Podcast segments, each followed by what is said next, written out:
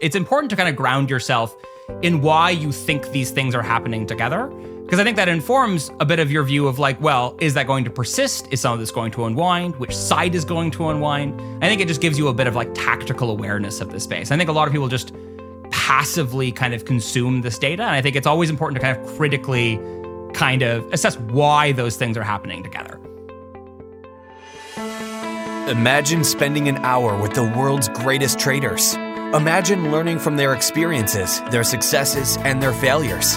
Imagine no more. Welcome to Top Traders Unplugged, the place where you can learn from the best hedge fund managers in the world so you can take your manager, due diligence, or investment career to the next level. Before we begin today's conversation, remember to keep two things in mind. All the discussion we'll have about investment performance is about the past, and past performance does not guarantee or even infer anything about future performance. Also, understand that there's a significant risk of financial loss with all investment strategies, and you need to request and understand the specific risks from the investment manager about their product before you make investment decisions. Here's your host, veteran hedge fund manager Niels Kaastrup Larsen.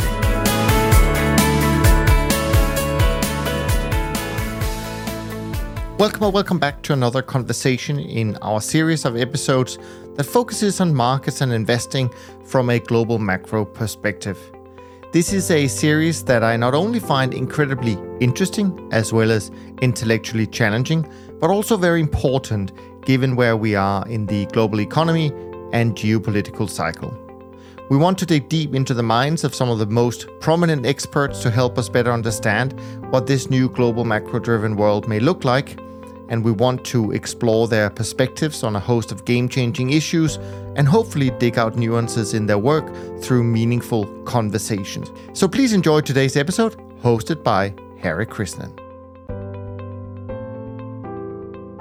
Thanks very much for the introduction, Niels. My guest today is Rory Johnston, founder of Commodity Context, a physical commodities research firm based in Toronto, Canada. It's a pleasure having you on the show, Rory. Thanks so much for having me, Harry. Uh, can you please tell us a bit about your firm and how you came to start it and what your background might be?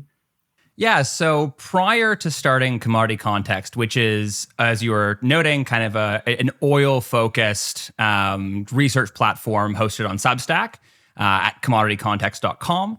Uh, before that, I led commodity economic research at Scotiabank here in Toronto, which is a, one of the large Canadian banks, and by most metrics, the most heavily weighted towards resources, kind of Western Canadian energy, Latin American mining, et cetera.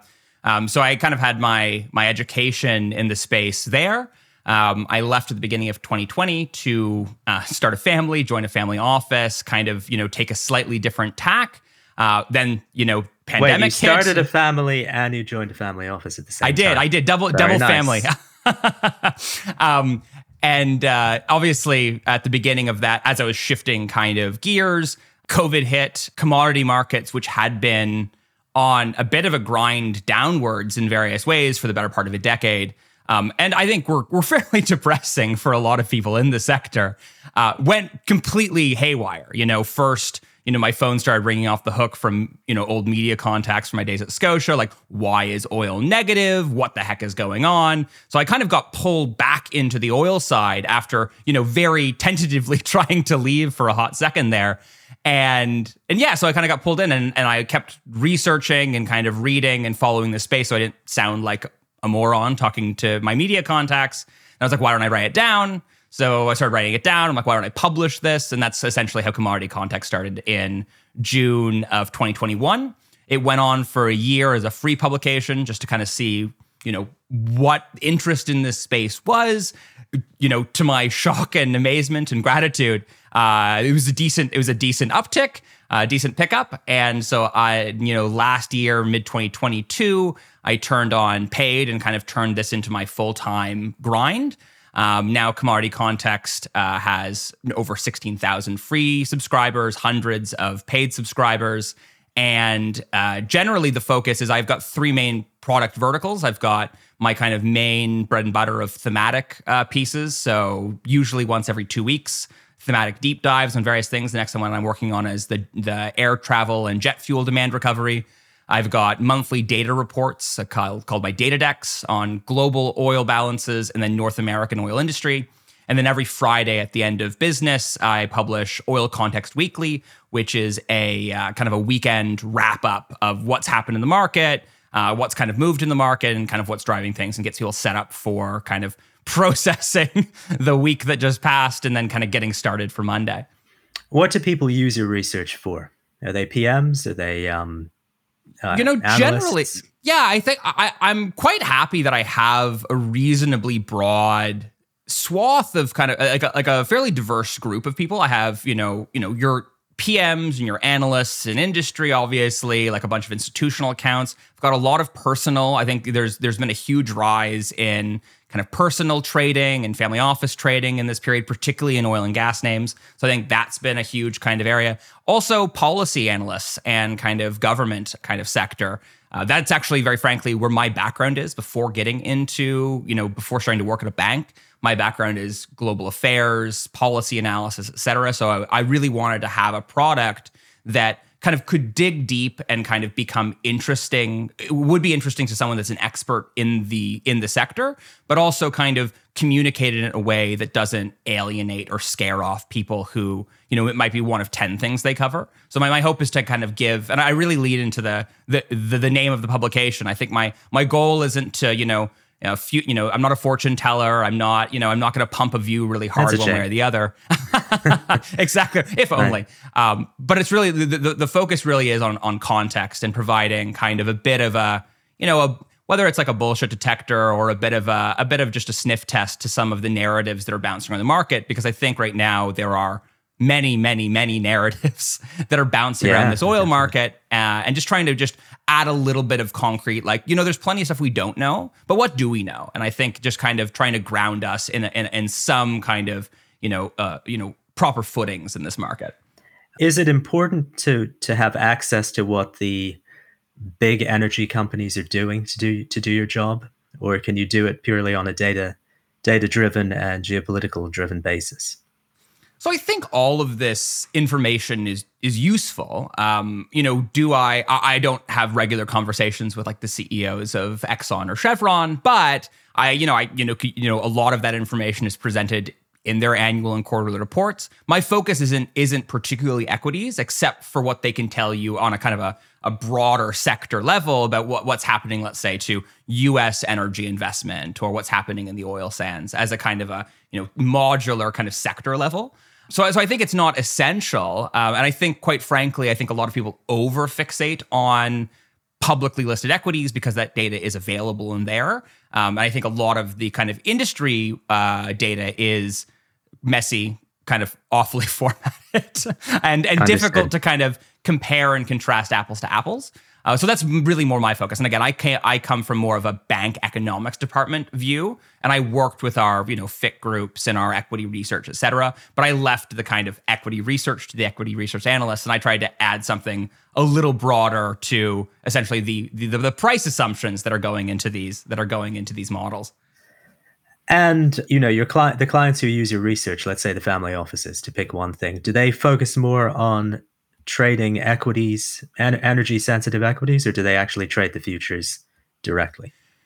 To my knowledge, I think most of the people in this space are are, are expressing their view on the commodity through the equities, uh, just because they're the they're the easiest, most liquid to kind of access. Um, but that's that's my understanding. Yes, understood. And now, I've tried a new type of uh, show, and I tried it with Marco Papic some time ago, and it's basically to make a bunch of statements partly to show that I'm no expert in the space, so people can correct me, but also just to say some things that probably aren't true, just to see what an expert like yourself might say. So, the format I wanted to choose today, and I hope the viewers don't skewer me for this, it's definitely not Rory's fault. if it's anyone's, it's mine, is to make a few statements and then just have you respond. And um, I'll play the role of the straight guy or whatever the phrase is. And uh, we can have a little bit of a back and forth based on these points. Now, the first point go sort of centers around the unpredictability or the potential unpredictability of energy markets and what you can actually use as sensible or reasonable data inputs to uh, draw some conclusions about where prices may go. Of course, this is never never written in stone. So let me start with point number one. Geopolitical analysis in the energy markets is basically useless because if something has happened, such as a war in Ukraine or um, a China lockdown, complete lockdown, that's already baked into the price somehow. And the future evolution of politics is inherently unpredictable. So there's no point even bothering about it. Can you respond to that one? Yeah, I would say that, you know, a lot of my focus, again, leaning on this context, you know, keyword here is, you know, I think the geopolitical analysis gives you a sense of kind of a parameterization of the possible. And I think while it's true that, let's say, you know, once Russia invaded Ukraine, uh, as, as, you know, I think the most clear and kind of present example of this in the last year. Yeah, I think like if if you had a really good, you know, bet on that prior, if you really thought that was going to happen, I think it gave you an edge. But I think to your point, like all of this is inherently kind of probabilistic. I think you mentioned that you kind of started this format with Marco, who actually has a really interesting framework around approaching geopolitical risk. Um, and I think that is that I think is the important thing is to have a framework, to have kind of a systematized approach to geopolitics. I actually came to the oil space from a geopolitical background. My background is actually not economics. I came from a policy analysis, a global affairs, and kind of a global security background. So I kind of came from this vantage of everything is geopolitics all the time. And I think as I've been kind of educated in the space, if anything, I think I've almost switched in that balance. And I think that the the challenge and i think the reason that geopolitics often gets a bad rap in this space is it's very it's one very easy to do bad flippant geopolitical analysis because it doesn't lend itself naturally to kind of a framework that you can kind of you know parameterize and track and kind of you know you know iterate on. So i do think that like if you have a really good framework and you have a really good track record of approaching things in this way again like like a marco i think that actually does give you an edge because like right now, like whether it's uh, you know Russia's invasion of Ukraine that we are now currently in, or uh, Chinese uh, kind of government COVID zero policy, et cetera, I think having uh, a sense or an idea of where that's going to go and a reason for it that you can kind of revisit and add new information to over time, I think gives you a big edge because these these you know narratives fly so wildly week to week, and I think just being able to you know just simply fade the the noise sometimes because of a framework i think gives you a lot of you know uh, not not credit i think like a grounding i think in reality. So taking china as an example again i'm not the expert. You, you would set a base case which would be a path of reopening or a speed of reopening and then you take the data points as they come in and make adjustments to that. So you might be looking at air travel or um, any number of things whatever the politicians are saying, interpreting that. And so is the is my understanding that if you set a path for the reopening process and you have a price level or a demand level associated with it, an incremental demand level, then you would adjust that over time as the data comes in. Is that kind that, of that, the approach you're taking? That, yeah, that's exactly right. And I think that for something like a kind of a Chinese reopening, I think, and I think a lot of what we've seen, and I think this is the other thing with um, geopolitical analysis broadly, is it doesn't always lend itself nicely to like base case forecasting. I think it it lends itself to like scenario planning. And I think that if you have a couple different kind of core scenarios with a bunch of like very regimented kind of parameters to them, you can kind of tell over time which one you're trending towards. And I think that gives you a sense. So, like, let's say you know, Chinese reopening is an example. You know, mid, let's say, you know, September of last year, there was a lot of debate about like, will China ever reopen? Uh, you know, is this going to be a permanent kind of, you know, you know, lock lockdown of the country? Is COVID zero two tied to the the kind of legitimacy or perceived legitimacy of the Chinese Communist Party or Xi Jinping himself personally. There were a lot of, I found, you know, and this is like my error. I actually thought, I did not think they were going to reopen as quickly as they did. I think that I, I read a lot of compelling analysis. And I think this is, again, where geopolitical and kind of political analysis can, can kind of lead one astray. That, you know, the, the one of the best comps to COVID zero, a policy that for all intents and purposes from the outside looked insane that was, you know, completely bizarre in its in its kind of commitment to kind of keep that level in you know particularly given the fact that you know the latest variants were so much more contagious but less deadly and you know all of these things. You saw you know uh, chinese workers like spraying you know disinfectant on roads and like just bizarre kind of theatrical stuff. But the, the, comparison was to uh, the one child policy where that you know that policy stayed on the books for so long so much longer after everyone knew it was you know a ticking time bomb or un- unsustainable. And i found that compelling. That turned out to be wrong um, and I think you know I, there were other people that that that nailed the call. Um, and I think that if you had a really good view of you know what was going on and, and how the Chinese Politburo was discussing and handling these factors, I think it did provide you an edge in at least kind of fading some of the calls that you know China would never reopen. I think there was always this kind of like, is it going to be a spring? Is it going to be a summer 2023 kind of situation? and I, but I think that was that was more of the story. I, I, expected there to be more. I expected it to be a more gradual process. I expected it to be, you know, month, you know, a couple months of gradual um, uh, sentiment and communication that calms changes from Beijing. But it essentially there were there were protests. There was kind of a there was a kind of a, an upheaval, and then all of a sudden, you know, like like a week later, you know, they were releasing these points for reopening, and then that seemed to just snowball from there. So I think that was an example of a call that I personally did not get right. Um, but I think that some did, and I think that if you had a, if you were a China expert, I think that provided you some kind of um, grounding and kind of at least kind of fading one side or the other, the extreme there. So if I'm a an energy money manager, if I'm investing in energy, is the is the following idea correct?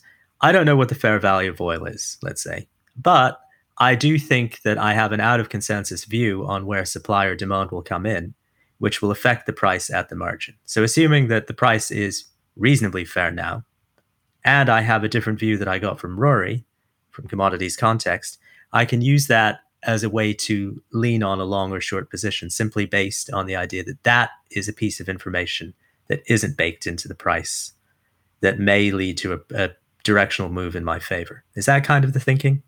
Yeah, and I think that you know you'd compare that to whatever your uh, whatever your proxy for consensus um, consensus supply and demand outlook would be. So whether that's the IEA or the EIA or OPEC's you know monthly reports, you know that outlook for let's say 2023, you know which which outlook do you kind of find yourself trending towards? Is it are we go are we expecting to see deficits this year? Are we expecting to see surpluses? You know, how does that balance? And I think even more importantly, what underpins those surplus or, or, deficits? Is it a, you know, I think, and I think what you see, I just recently did a piece that compared all the major outlooks from the major uh, monthly forecasting agencies, and you can see that they have very, you know, a lot of their assumptions are are very similar. Um, and I think that's important because you can say, like, okay, these are what I call kind of consensus or, or, what I call agency consensus assumptions. You know, U.S. U.S. production will grow, you know, X barrels a year. Chinese demand will grow X barrels a year. OPEC will do this or whatever. But then you start to see like, oh, okay, their differences are in the extent of China's growth or the extent the extent of non-Chinese uh, Asian growth. Uh, and I think that is where you start to then you can start to really pick apart the supply demand balances. And then you can, I think that only at that point, I think should you then be able, begin to kind of layer on your own assumptions. Because I think otherwise, you know, I think the challenge sometimes people are like, oh, okay, I think China's going to reopen and it's going to be big. I, because of that, I'm really bullish. But a lot of the agencies or consensus already builds in kind of a big Chinese demand boost. So is your assumption bigger than that? Or smaller than that? Or is it just on par? Because if it's just on par, then you actually don't have like an against consensus view. You're actually like right in the middle. And I think it's just, again, I think my focus, and I, I focus a lot on supply and demand and kind of decomposing these balances. And I think it's important to know because, you know, there are so many pieces to them. so many pieces to these global supply and demand balance models that it's very, very easy to get lost in some of that minutia and kind of lose, you know, the, the forest from the trees. But I think it's important to know like which particular tree that you're disputing uh, while trying to make this kind of overall macro call. How are these production and demand forecast, forecasts made? Uh, what, what's the methodology? Is it just a simple regression or extrapolation, or is it based on surveys, or what, what do the, these guys actually do? So, I mean, it's mostly based on surveys, and that's what's interesting. So, the the challenge I, I like to picture like data relevant to the market broken down into kind of three chunks. Um, you've got, you know, supply and demand balances, which are lagged, often by usually two to three months. I publish a globe my global oil data deck, uh, which was just published in January, and that covers November balances. So I think just to give you a sense, I could argue that supply is probably stickier than demand. Is that correct? supply gonna- is yeah. So I mean, supply is usually easier to kind of peg down. Uh, I w- I wouldn't always say stickier per se because I think supply itself can be very volatile, but I think that you typically have a better sense of supply, and there are fewer revisions to supply after the fact because generally there are far fewer producers of oil than there are consumers of oil, just you know de- definitionally.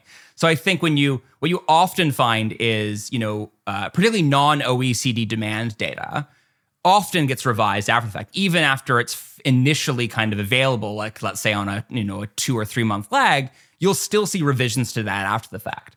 Um, the reason I say, and, and I just to kind of finish this thought of like the three different chunks. So you've got these like lagged um, supply and demand balance numbers. Um, I think the important thing to know here is like the other thing that people over fixate on in this market is the weekly EIA numbers, the weekly petroleum status report published by the EIA. That's something that I think is really, really, really valuable for inventories.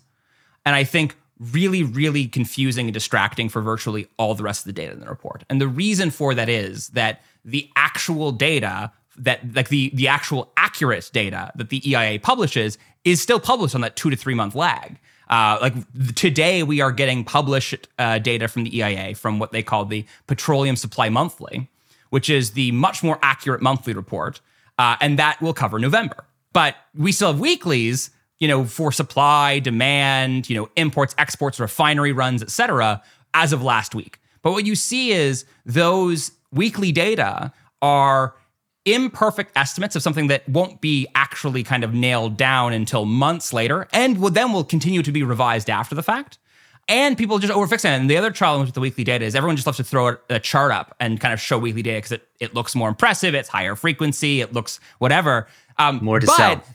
Exactly. It's a great it's a great way to sell. Um, I've I've uh, particularly at the beginning of my career fell victim to this quite frequently. Um, and and what you realize is that the weekly data also isn't back revised, which is a huge challenge because you're compounding errors.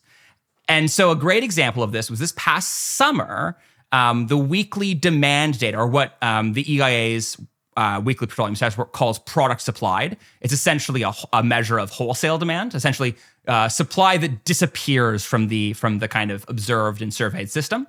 Um, what that showed, or what it purported to show, was that demand in the summer of 2022 was lower than the demand in summer 2020 which just seemed nonsensical. And I think everyone was like, oh, this is the Biden administration, you know, torturing the numbers to try and, you know, talk down oil, et cetera. But no, what, what you realize when you look back at the numbers from uh, summer 2020 was that the EIA, based on its methodology, was materially overestimating supply then. And that by the time you got to summer 2022, they were moderately under uh, estimating, uh, underestimating demand. So you got this double compounded error that it was, you know, uh, demand in 2022 summer was likely slightly weaker than 2021, but nowhere near as weak as 2022. Uh, sorry, 2020. I think that's just one of those errors that I think people kind of ran with, and I saw like a hundred stories written about this, and I think it just comes from a, a basic misappreciation for what the weekly data tells you and kind of what it doesn't. So you kind of have a uh, level of confidence in the various data releases that come out, and that informs your research. Absolutely. And I think that just to kind of, and I, I keep getting distracted as I'm going through these three buckets. But so I'm you've got like, this, so go good, good. I'm glad. Um, the supply and demand data is lagged um, and is an estimate and will continue to be revised. And I think so you've got the least uh, kind of confidence in that set of the data. That said, it also, at least on its face, is the most comprehensive. Then you have inventory data. And that's where I actually where I think that the weekly data So hold on, EIA comprehensive Yep. and wrong, basically. I, I yeah, I think, but wrong in a useful way, and I think that is, I think that that's the important thing here. Is I think, um, and we'll we'll, we'll talk in one second about why I think that is so useful. But let me just kind of get to these other two because I think they they inform kind of how I handicap that uh, that that monthly and kind of supply and demand data. Um because the the weekly data is much more accurate for the areas that we do have it. And I think that's where the weekly petroleum status report and the weekly uh, US inventory numbers are very handy. That is, for the most part, survey data that is kind of accurate, and you will see that it doesn't deviate materially from the monthly releases, like slightly here and there, but materially, that's the story. And I think if you have a scenario where your supply and demand balances imply massive inventory builds, but you're seeing material draws in you know observed inventories then you probably know that your supply and demand estimates are probably off to a degree or at least they might be. I think that's your first warning sign. The challenge with inventories is that while the us is you know highly frequent with its entire inventory set nationally um, the other free, you know high frequency weekly inventory data that we get from let's say ARA Europe, which is the kind of ports major ports around you know Amsterdam and Rotterdam, um, and the kind of the data from Singapore, it's a far, far smaller pool of oil that's being sampled.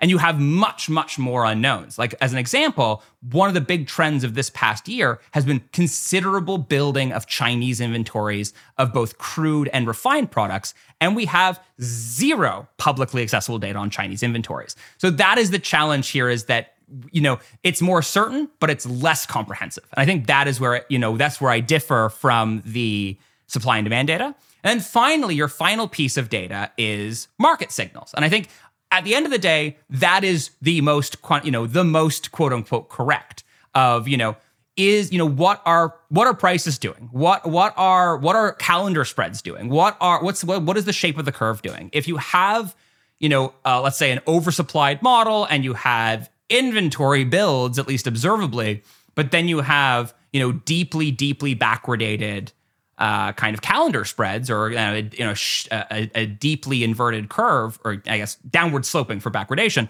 Um, that also gives you a signal of like, wow, this doesn't always line up. So I think what my method and my kind of approach to this is, you know, to take all of those pieces at the same time and try and make sense of them.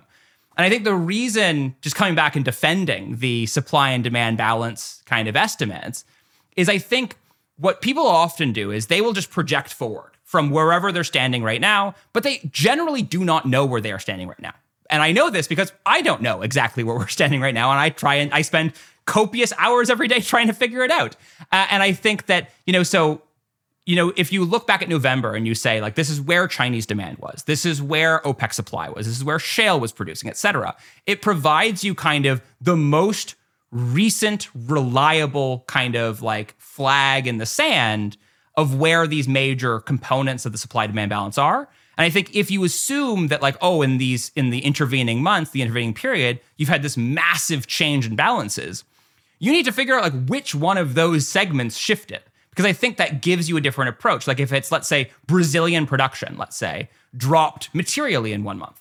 Well, that's not going to be a thing that continues on in the future going forward, that it's one facility that had a turnaround or whatever, and you know that's going to bounce back. So I think knowing the reasons for oversupply or undersupply on a lagged basis provides you insight and again, parameterization of what kind of the major moving or risk variables are now and in the and into the future.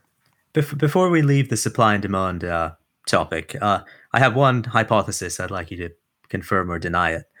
Let's say there's a big dispersion in the supply and demand estimates from the various data vendors. Is there information baked in that? Is that an indicator, of perhaps, future volatility in the oil markets, or is it signalless? I think it's important. I think, I think this is both true about kind of historical and forward-looking estimates from these from the I think I think in your context I think you're mostly talking about kind of forward-looking kind of the forecasts of of OPEC and IEA and EIA but you can also get like Chinese demand is a great example here.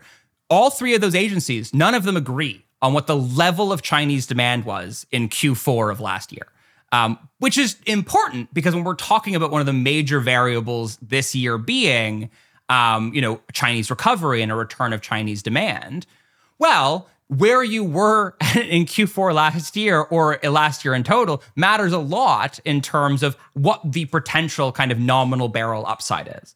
So, to your point of like, but I also think that like various analysts like these different um, kind of estimates more or less than others. So if you have big dispersions, and right now, for as an example, you have OPEC seeing growing deficits into next year while EIA sees growing surpluses. I think that right there is, I think, a great example of like, well, they both can't be right.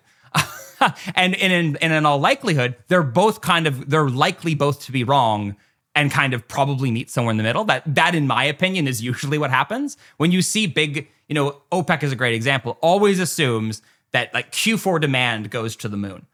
like every year, you see their models and these massive Q4 deficits that are implied are always because of this massive Q4 demand number. And I think that you can just start to see these like patterns repeat themselves in the data and you just kind of start to like adjust for that. You're like, okay, well that's, you know, probably not. but that doesn't that point to seasonality at least? Um and don't these agencies factor seasonality into their uh, estimates or they do to different, I would say to varying degrees. I also think there's there's you know each of the models that underpins you know IEA, EIA, and OPEC are all different as well. I think some of them are much more complex than others. Some of them are much more like headline, you know, regional GDP equals this many barrels. Some are trying to build it up from like a jet fuel, diesel, like an actual like end use model. So they all have different approaches.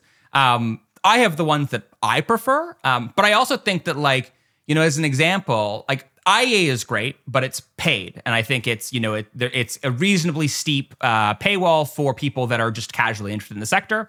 I really like the EIA's STEO report, or the short-term energy outlook, because it's free. It's it's easily accessible. They've got a great data explorer on their website, and they have a fantastic API that allows you to pull all this data in you know like a tremendous amount of data and each month you can you can pull from. So you can also see the changes in those forecasts. I think the other thing that's really interesting i track the changes of all these major agency forecasts month to month. So you can see kind of the the the, the like, like the tenor of like supply growth assumptions or whatever change over time. I think that is also really interesting. So there's kind of an analogy in the equities world where analysts make earnings forecasts and they usually undershoot because it's not in their best interest to make a bold bet, but the adjustments they make have potentially some content. Is that kind yes. of what you're saying? I think that's exactly. I think that's a great parallel.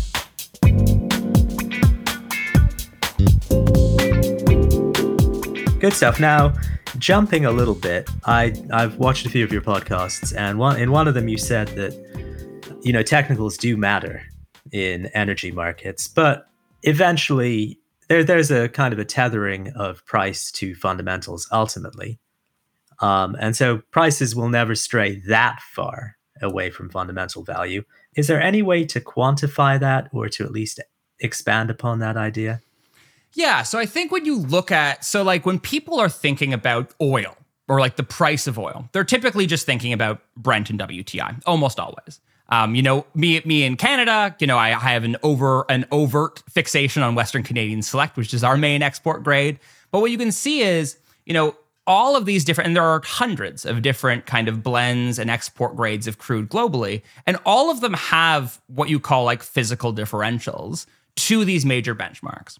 So I think one of the things that is often levied against kind of the financial by sector, differentials you mean sweetness, lightness, yeah, so like so like di- so differential would be mostly referring to the price, and then the grades. You know, you have different reasons for the differential. So it's a great example, just to kind of you know provide a little bit more you know content or context on this point.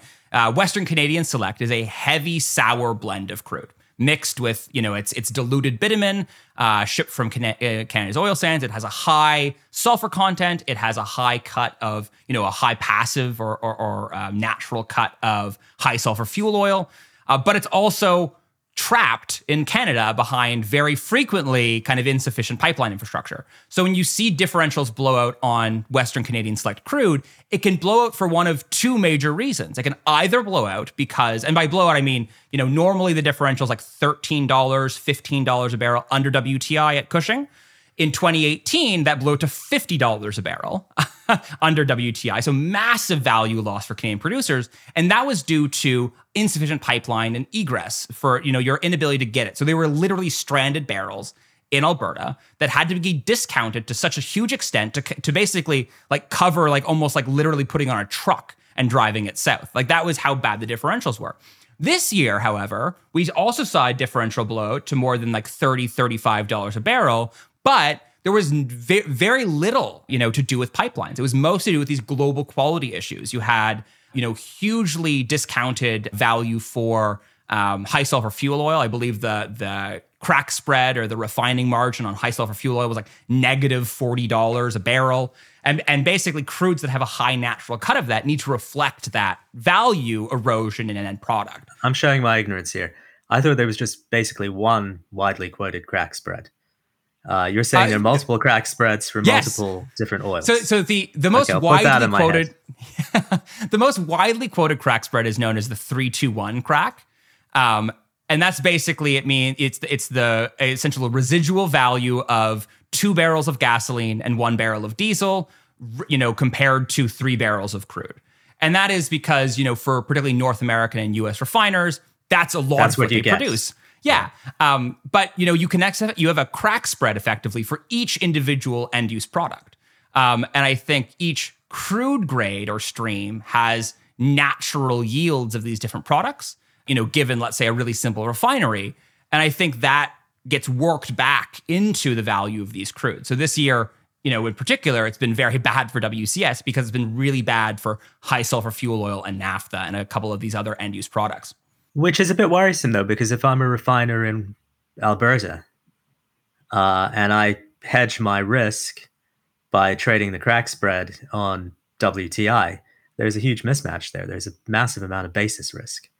Absolutely, absolutely, um, and, and, it's been a huge it's been a huge challenge. And I think a lot of you know um, a lot of the Canadian majors are vertically integrated to a large extent, so they try and capture that by essentially uh, you know, refining or upgrading the crude themselves. So like, uh, you know, Canada exports WCS as diluted bitumen, but it also it also exports. Um, I should say we also export uh, synthetic crude. So that's essentially upgraded crude that brings it up to a higher level uh, and essentially changes that chemical component.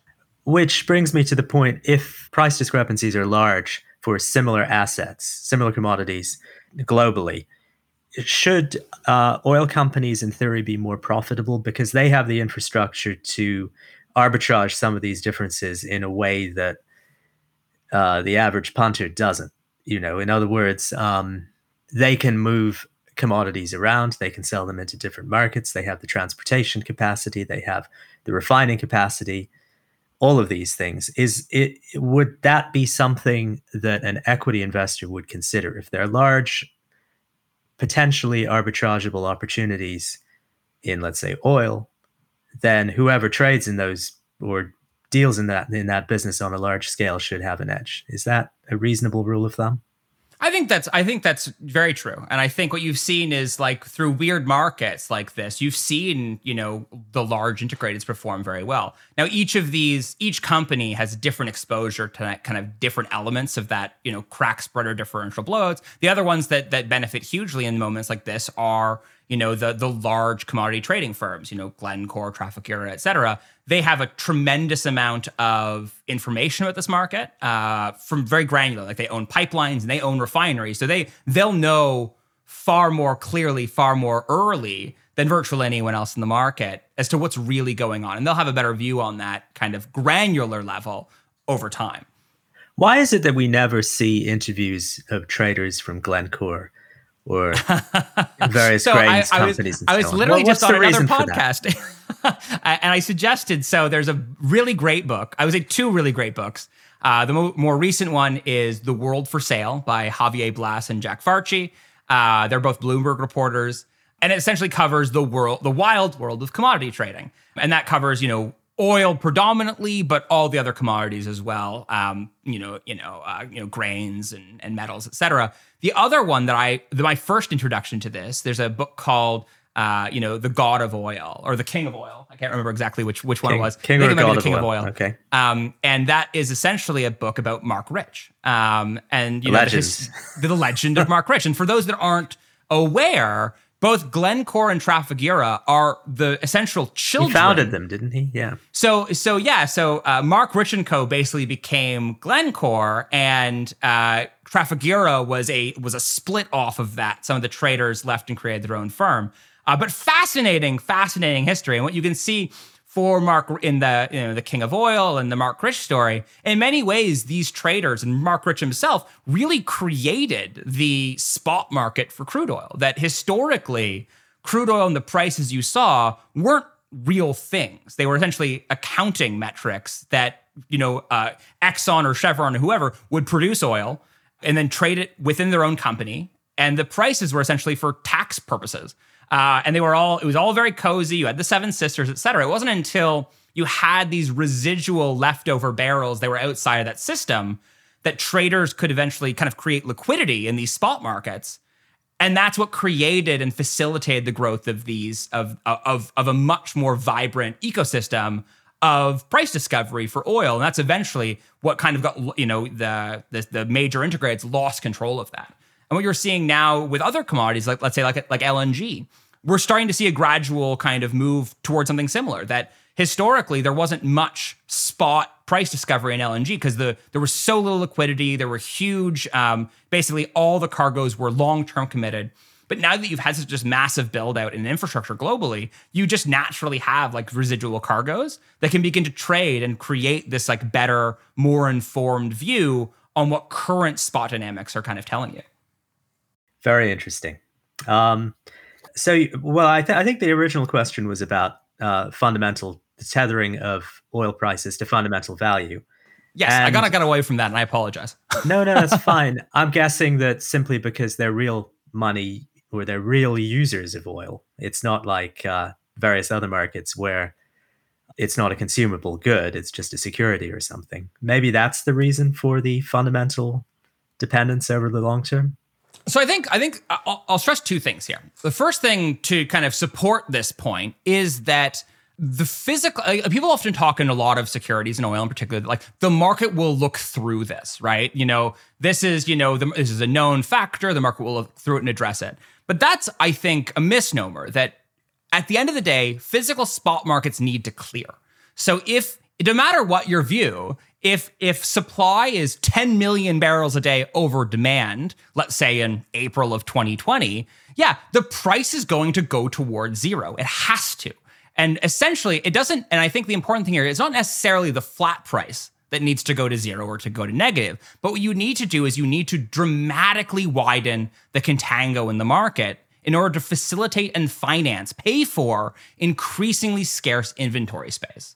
And I think in distressed markets like you saw in 2020 and 2016 before that, in February 2016, um, you essentially saw the emergence of super contango, which essentially is is the is the structure where you have like the spot price is at a twenty dollar discount to let's say crude for delivery a year from now, and in my mind, in moments of extreme crisis like that, that reflects to a degree the cost curve of inventory, storage costs. That you know, essentially as more and more of the easy, cheap inventory, like normally we're talking like 20, 30 cents a month for inventory leasing. Like it's usually pretty cheap.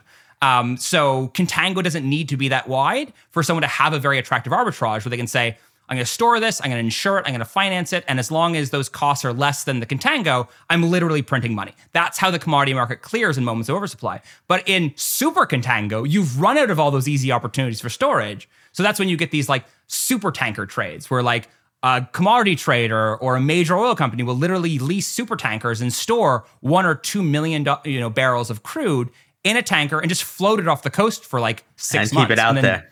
yeah, and, and it's just and it's floating storage. So that definitely that's definitely true. I think the the other side of this, however, is that I think physical traders. So like often what you'll see, like if a market's just trending sideways, let's say, like let's say for two months, three months, the price hasn't really moved at all, right? Um, but you see widening differentials one way or the other at the physical level. Let's say let's say Saudi crude keeps becoming more and more expensive relative to that benchmark, those kind of benchmarks that you see trading sideways. That is a sign, I believe, uh, that that you know the market, the physical market's telling you that the financial market is underpricing these commodities relative to end users. But in moments like last year where you saw a very rapid rise and a lot of physical traders were saying, look, these differentials are not screaming kind of crisis levels. This price is running away. This is all speculation, etc." But even if, let's say, you were at like a weak kind of differential, uh, or let's say a weak discount for these crudes, but that discount was staying relatively flat at that, you know, weakish level, but oil gained $40 a barrel. That doesn't mean that the market's weak. It just means that the financial market was a couple weeks ahead of the physical market. And I think that's actually exactly the point of what financial markets are for. It's it's for it's for allowing a huge amount of information to be transmitted into price discovery very quickly, often faster than the physical realities manifest, because this is all about forward-looking anticipation, et cetera, et cetera. So I think both of those things can be true. That you can have, you know, real physical kind of signals and value. And I think there it's always important to look at both sides of this. But I think that both can kind of pu- tug and pull at different moments in different ways. Yeah, I mean, I've always sort of thought of things from the leverage standpoint, in in the sense that, um, say, a trend follower, why do markets trend? They trend because if you have a position on and it's on side, the market's moving in your direction, you have more margin to play with, so you can build your position even more. And so markets overshoot as a function of um, the growth in speculative profits in the direction of the move. I didn't phrase it that well, but th- th- what you're saying is that there is an underpinning here that sort of eventually will overwhelm the speculative stuff that's going on. Exactly. So and I think, yeah. Is the upshot that if I do look at commitment of traders reports and things, and if I do figure out how to understand them and figure out who's a spec and who's a hedger and so on, it might help me, but only over a shorter term horizon. Is I that believe kind that's of what you're saying. Yes, I believe that's true. I think that so like I in my weekly oil context weekly, I cover kind of five main things every single week. One of which is the commitments to traders report. And the reason I see it as valuable, and, and to your point about kind of hedgers and and kind of spec and non-spec, I typically just use the disaggregated numbers um, and use the the managed money component, which I find to be the most volatile and I think like the most capricious in this way. And I think the reason that, you know, to your point, I see it as useful. I don't think it's necessarily useful for forecasting, but I think it's useful like tactical risk management. That if you see so positioning, over positioning. Yeah, exactly. And I and and you know, so and I look at it both in terms of nominal barrels and in terms of like uh, as a share of total open interest in the contracts. So, as an example, you know, back in you know November or back in um, you know even very recently, you saw spec interest in these contracts reach very high levels of total open interest relative to its recent history. And I and I always kind of normalize it to let's say like the last year of whatever the norm is. And I think you see deviations, but it, it tends to mean revert. And I think the I always think about spec in this capacity as like the most flighty, the most capricious holders of this crude that are holding it for entirely non-commercial reasons. So if they're really, really bullish, you know, all they could get slightly more bullish. It's not it's not likely they get materially more bullish from there. The next most likely outcome is that they mean revert. They take profits, they sell back down. Someone gets spooked and they and they start establishing new shorts or whatever. And I think that's actually what we've seen I hate to speak like an academic here, but you're saying when the final marginal buyer has been tapped out. Absolutely. And, and that's and that's, that's what I view it. them at. I, I view them as marginal buyers, and I think that's the the exact perfect word for this. That you have the normal structural price formation that's going on in the market, and then these players kind of get on and they they can they can either just take flat price exposure or they can take like steepener or kind of flattening trades in the curve et cetera, et cetera. But I think the like to your point that like if you know your if your marginal buyers are really overextended, it's not likely that you're going to have much incremental marginal buying. But if your marginal buyers are really really short, you have a lot of dry powder on the side of the market that is typically associated with oil investments. So I think yeah. you know you, you yeah, see that exactly. typically come back in. I think that's a fairly reliable kind of metric. And I think it's, again, it's not causal, but I think if you have a really high net spec as a percentage of OI, you know, you have a higher risk of these major kind of downside moves. And I think when you're really, really short, you have a risk of these major upside moves. And I think that's kind of how I how I approach the the COT report. That makes a lot of sense. Next question is uh, oil is priced in dollars generally in global markets. So isn't oil isn't the oil price really just a play on the dollar?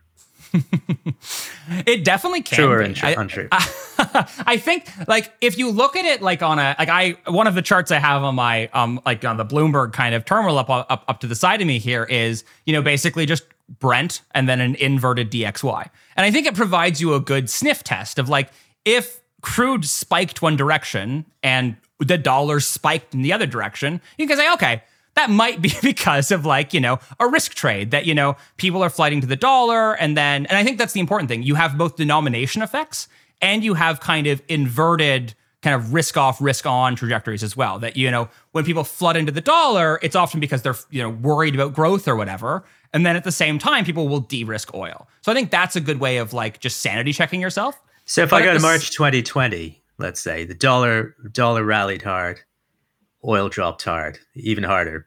Uh, how do I know what com- percentage of that or what the loading was on the dollar vis-a-vis just a collapse in demand?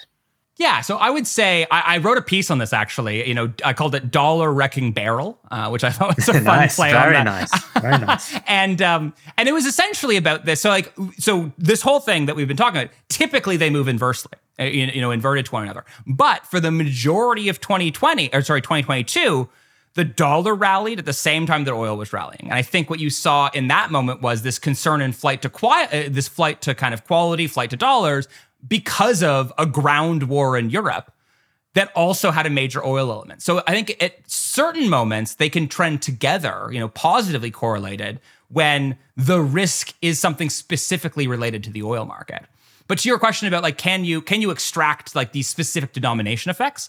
I've tried in a couple different ways. I think the most effect, I think the most effective way of doing it, or the most kind of theo, you know, I was going to say uh, theoretically, but I almost said theologically. Theologically sound is essentially the way this is really going to manifest at the end of the day is affordability of oil and oil products. That the majority of the world that consumes oil does not earn money in dollars, but the commodity is priced in dollars. So when you see, let's say, a major devaluation relative of the renminbi or you know, uh, you know, the euro or whatever, it's proportionally more expensive for those consumers to consume oil. So you'd assume that all else equal, oil would adjust gradually around that, and I essentially create like a a consumption weighted currency index, and you can kind of you know extract how much of that was based on denomination effects alone versus flows effects, and I think both of those can play in.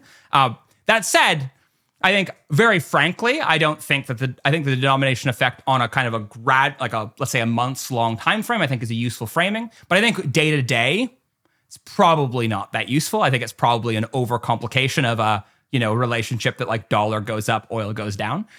yeah, I was going to come to that. So if I picked a horizon, let's say a month, and I break the the scenarios up into four, oil up, dollar up, oil up, dollar down, oil down, dollar up, and both down that the where you are, which quadrant you're in, should tell you something about the state of the world. Is that a fair, at least on a retrospective basis?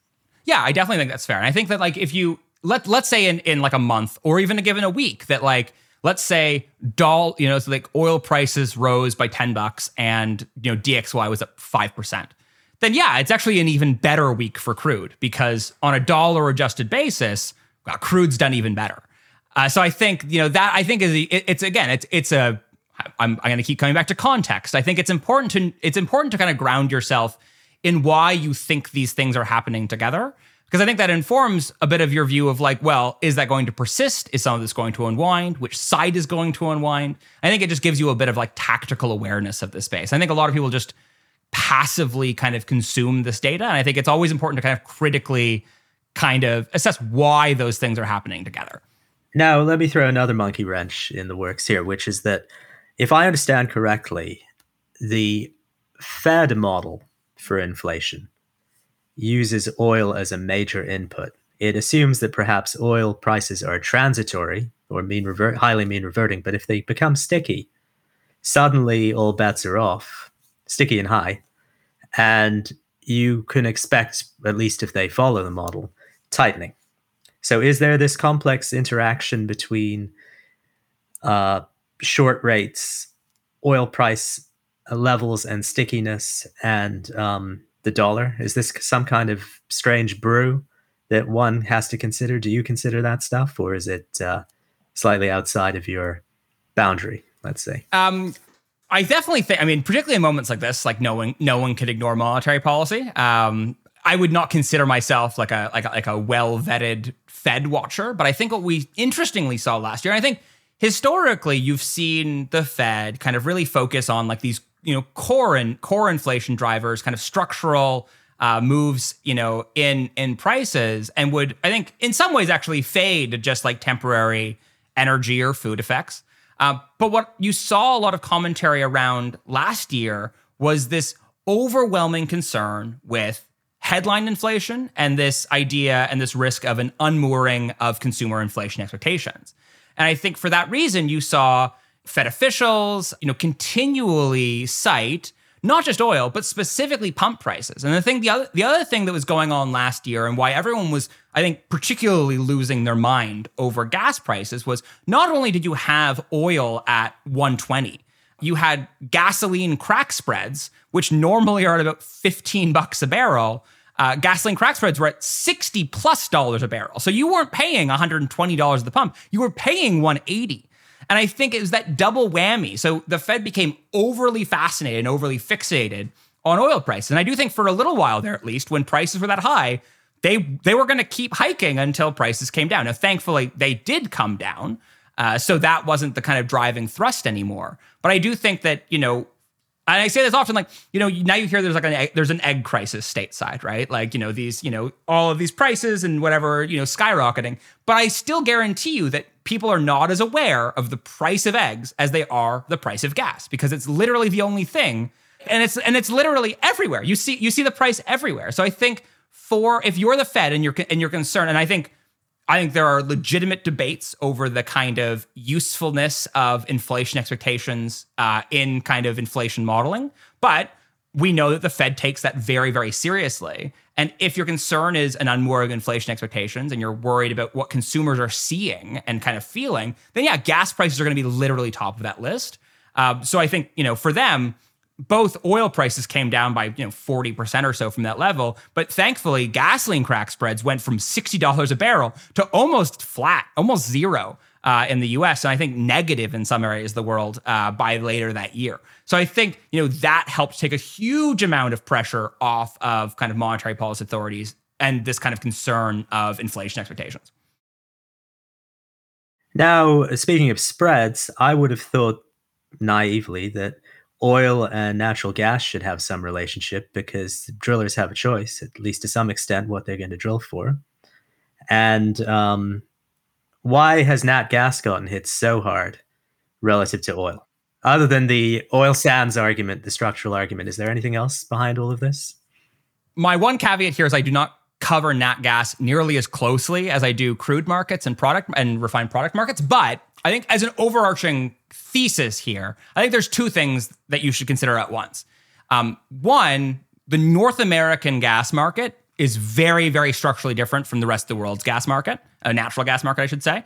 Um, in a lot of areas of the world, and this is true for a lot of LNG shippers and even like pipe gas from um, from Russia, is a lot of that was actually explicitly indexed to oil prices because in many cases uh, producers were actually typically not targeting gas specifically, they were actually targeting oil, at least historically. What you see in North America is much more of a decoupling of those markets and a lot more kind of gas on gas competition in terms of pricing. So my I think in North America as I mean they've you've seen that they have fallen I think similarly over the last, you know, let's say over the past 6 months. It's been a kind of a bad month a bad 6 month period for both crude and natural gas. But I think that the way I think about it is not so much in current in terms of like demand competition because there isn't much. Like there isn't there aren't many moments where you actually have a lot of substitutability between oil and natural gas. But at the producer level, I actually think that, you know, when you talk, people always talk about like break evens or like the cost of production for a US producer. They talk about it in oil terms. So, like, it's, you know, it's a $60 break even or a $70 break even or whatever. But the important thing to remember is that many of these producers produce like a 50 50 gas oil split.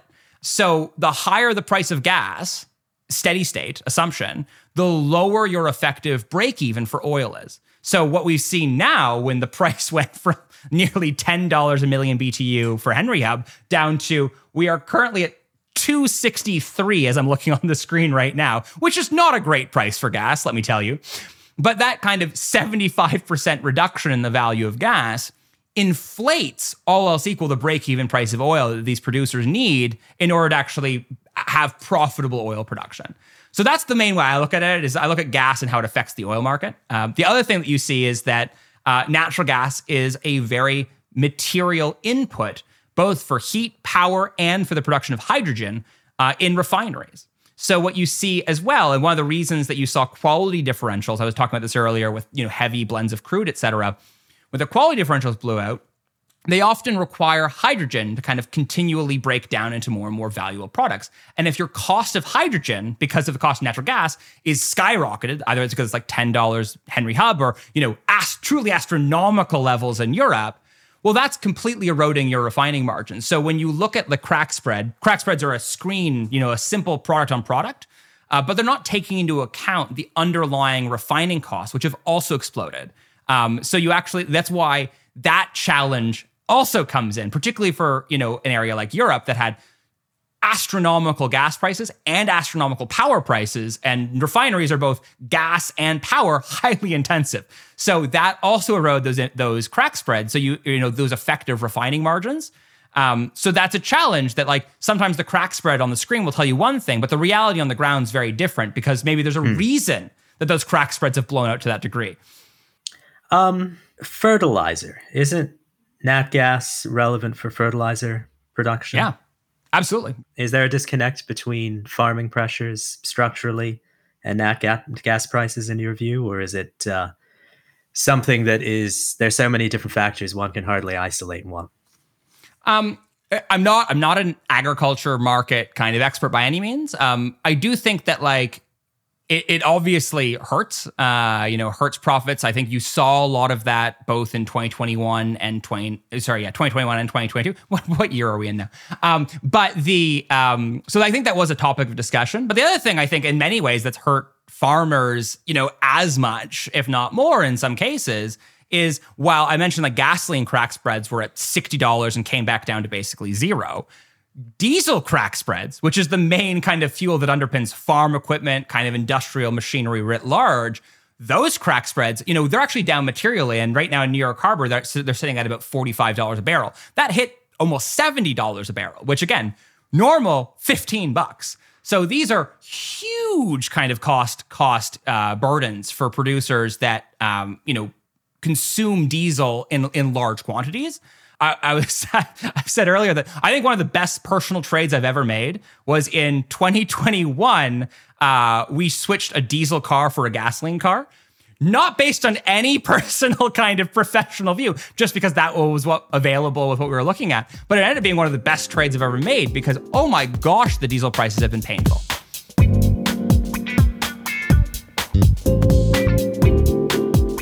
Very interesting. Now, I'm worried because we've gone over an hour, and I I, don't know what Niels is going to say, but I'm going to say we should do a round two one of these days as well. Um, if you're available. always happy to join. But is there anything you'd like to say in conclusion? I know we've covered a bunch of topics. I didn't make as many contentious statements as I'd hoped, but we can always do that next time. I'm sorry. Is there anything you'd like to? As always. No, it's not your. It's more me. Uh, but is there anything you want to tell the audience about what they can look for from you going forward or what you're focused on now in, on the research side? Yeah, so on the research side right now, so I was mentioning obviously a lot of my focus has been on the supply demand, kind of this lagged model. Um, well, the big thing I'm working on right now is essentially now casting that model. So bringing that from two months lagged to as close to present as I possibly can get. And then from there, I'm looking to actually begin forecasting. I don't actually have official forecast right now because I think it's I think my value add is more on this kind of decompositional historical work. Uh, but is right it now, costing statistical work, or is it? Uh... I, it's partially statistical, partially kind of alternative data. So right now I'm working on jet fuel and kind of using a variety of the different uh, data providers out there that provide real time kind of flight activity and trying to kind of relate that to jet fuel demand. And I think that goes in, and then from there it goes on to you know fuel oil and shipping demand and then you go into you know gasoline and diesel work et cetera. And i think that is that's going to be my way of beginning to um, beginning to kind of work that through. Excellent. Well I, I look forward to that bit. I mean that that's long overdue. I've seen inflation and gdp nowcasts but i haven't seen an energy one. So, um, with that, I will hand it back to Niels. Thank you so much, Harry and Rory, for a conversation full of energy and some really good insights. There were quite a few things that really stood out to me in this conversation. And I just want to mention a few and probably do it in reverse order. And I think the impact of nat gas on the refining industry was quite fascinating, as well as Rory's comments to the relationship between oil and the US dollar and how changes in correlation can tell us something about how the world is doing. Also, I really appreciated Rory's reminding us of the price discovery process within commodities and how that can lead to some unimaginable price moves like what we saw in oil in May of 2020. Of course, Rory's book recommendations were great. And I think both books are in my ultimate guide to the best investment books that you can grab a free copy of on the TTU website. And I'm sure you can tell that we believe that energy and commodities in general are super important and critical to understand. And we will do our very best to bring you more great content in this area of finance. Make sure you go and follow Rory's and Harry's work because, as you can tell from today's conversation, there are many exciting facets to learn from those who have been in the trenches for many years. And we really look forward to exploring many more of them as our series continue. From Harry and me, thanks so much for listening, and we look forward to being back with you on the next episode. And in the meantime, take care of yourself and take care of each other. Thanks for listening to Top Traders Unplugged. If you feel you learned something of value from today's episode, the best way to stay updated is to go on over to iTunes and subscribe to the show so that you'll be sure to get all the new episodes as they're released. We have some amazing guests lined up for you, and to ensure our show continues to grow, please leave us an honest rating and review in iTunes. It only takes a minute, and it's the best way to show us you love the podcast. We'll see you next time on Top Traders Unplugged.